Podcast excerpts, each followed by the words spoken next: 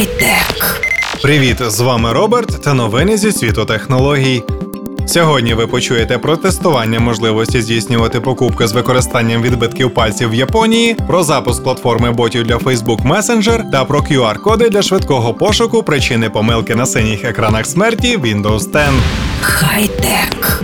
Японський уряд планує влітку цього року почати пробний проект з прийому платежів в магазинах на основі відбитку пальця. Система призначена для іноземних туристів, що приїжджають в Україну. Уряд стверджує, що таким способом забезпечує безпеку тим, хто приїздить помилуватися красою Японії, що в свою чергу призведе до збільшення турпотоку. Уряд планує до 2020 року збільшити щорічну кількість туристів до 40 мільйонів чоловік. Крім того, це буде ще один спосіб продемонструвати технічну прокачаність країни. На повну потужність систему хочуть запустити до 2020 року, коли в Токіо пройдуть Олімпійські, а потім Параолімпійські ігри.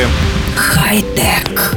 На щорічній конференції F8 засновник Facebook Марк Цукерберг анонсував бот-платформу для месенджера соціальної мережі. З новими API компанії зможуть створювати ботів для спілкування з клієнтами і обробки замовлень. Віртуальні співрозмовники вміють відправляти структуровані повідомлення, посилання, картинки і STA кнопки. Вони нададуть користувачам докладну інформацію про товар або послугу. Якщо виникне така необхідність, до розмови підключиться оператор відділу підтримки. Боти будуть доступні як в мобільному месенджер, так і через віджити чатів на вебсайтах. Нова функція також доступна для видавців. Під час свого виступу Марк Цукерберг продемонстрував роботу новинного бота CNN, що розповідає про останні події у світі. Нагадаємо, що напередодні аудиторія месенджер перевищила 900 мільйонів користувачів.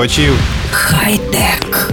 Для більшості користувачів Windows опис помилок на синіх екранах смерті практично марний, але Microsoft хоче це змінити. Якщо комп'ютер з Windows 10 видаватиме критичну помилку, то найближчим часом дізнатися її причину стане набагато простіше. Microsoft продемонструвала QR-коди на синьому екрані смерті, що дозволяє їх швидко відсканувати за допомогою мобільного телефону і перейти відразу на сайт з описом помилки. Але швидкий доступ до опису це лише одна сторона питання. Microsoft також працює над створенням списку з детальним описом самих помилок. До нього можна буде отримати доступ за адресою windows.com stopcode. Поки що там майже порожньо, але з часом повинні з'явитися коди всіх помилок, які можна буде подивитися як по-старому за допомогою пошуку за кодом, так і новим способом, відсканувавши спеціальний QR-код.